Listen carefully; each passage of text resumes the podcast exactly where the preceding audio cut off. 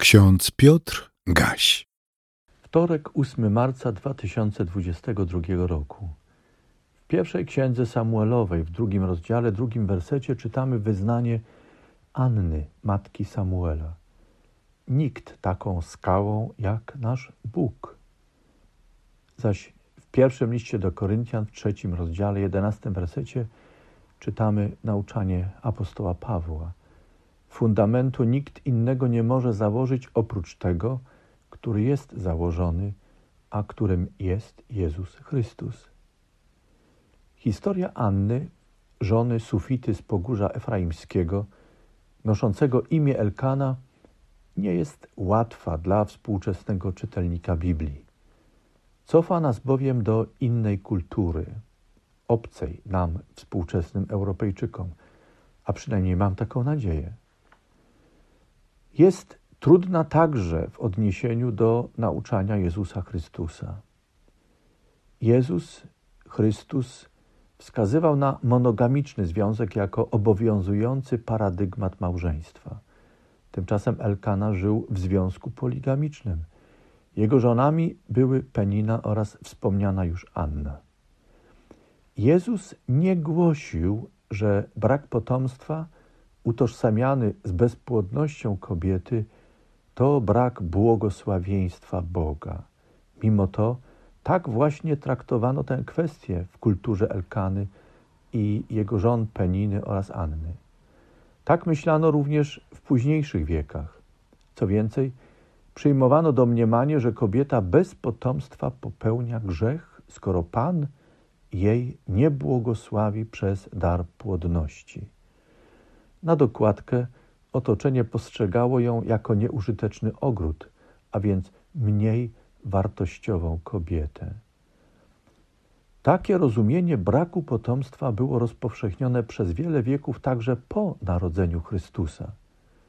Tymczasem kulturowo uwarunkowane myślenie takiemu myśleniu zaprzecza czy zaprzeczają biblijne opowieści o wspaniałych, pobożnych kobietach. Jedną z nich była właśnie Anna, żona Elkany. Anna cierpiała z powodu kulturowych stereotypów, złośliwości i poniżanie ze strony Peniny, która urodziła Alkanie dzieci, raniły Annę. W opowieści o Annie czytamy, że Alkana co prawda bardzo kochał ją, starał się Annie okazywać szczególne względy, jednakże to złościło Peninę, drugą żonę, zazdrosną o Annę. Penina szukała okazji, każdej okazji, by ranić emocje Anny. Wiele zmieniło się w życiu Anny, kiedy zaszła w ciążę. Po urodzeniu chłopca, kiedy przyszła pora, oddała go na służbę do świątyni. Swego synka nazwała Samuel, gdyż, jak mówiła, od Pana go wyprosiła. Potem Anna urodziła jeszcze trzech synów i dwie córki. Zaś cała jej historia dowodzi, jak niesprawiedliwe, do głębi raniące mogą być ludzkie osądy, kulturowe stereotypy, którym przeczą biblijne opowiadania i przede wszystkim przeczy nauczanie Jezusa Chrystusa. Co było siłą Anny w najtrudniejszych chwilach? Jej historia uczy, że to źle postawione pytanie. Na pewno siłą nie była płodność, słabością nie był brak potomstwa, ani żadne inne sprawy w jej życiu. Trzeba pytać, kto był siłą Anny. Nie Alkana, nawet nie Samuel, nie kolejni synowie czy córki. Bóg był jej siłą. Jemu zaufała, powierzyła swoją sprawę i była gotowa przyjąć każde Boże rozstrzygnięcie. Nikt taką skałą jak nasz Bóg. To jedno zdanie z przepięknej pieśni Anny w pełni oddaje jej więź z Bogiem, postrzeganie wszystkich spraw codzienności. We wszystkim i w każdym czasie Bóg był dla niej oparciem, którego nikt i nic nie mogło jej pozbawić. Czy my Mamy taką skałę, której nikt i nic nie jest w stanie wzruszyć? Każdy człowiek w końcu staje przed potrzebą określenia się, w kim lub w czym odnajduje swoje oparcie, niewzruszone oparcie. Pewnie pytamy, czy to poszukiwanie i odnalezienie oparcia, używając języka Anny, skały w życiu, jest czymś subiektywnym, czy raczej obiektywnym, niezależnym od nas, poza nami, co odkrywamy i stwierdzamy, że po prostu jest. Dzisiejsze hasło nowotestamentowe, które jest apostolskim przypomnieniem, stwierdza, że Bóg sam zatroszczył się o człowieka i darował nam Jezusa Chrystusa, który jest niewzruszoną skałą, oparciem dla nas. Jedynie Bóg daje nam Chrystusa i jedynie On może nam zabrać Chrystusa. Pytanie, dlaczego miałby nam zabierać, skoro nam go dał? Jezus Chrystus jest niewzruszonym fundamentem, przez Boga założonym, niczym niewzruszona skała. On rozbija wszelkie stereotypy, obnaża wszelkie przesądy, sprzeciwia się niesprawiedliwym i raniącym osądom.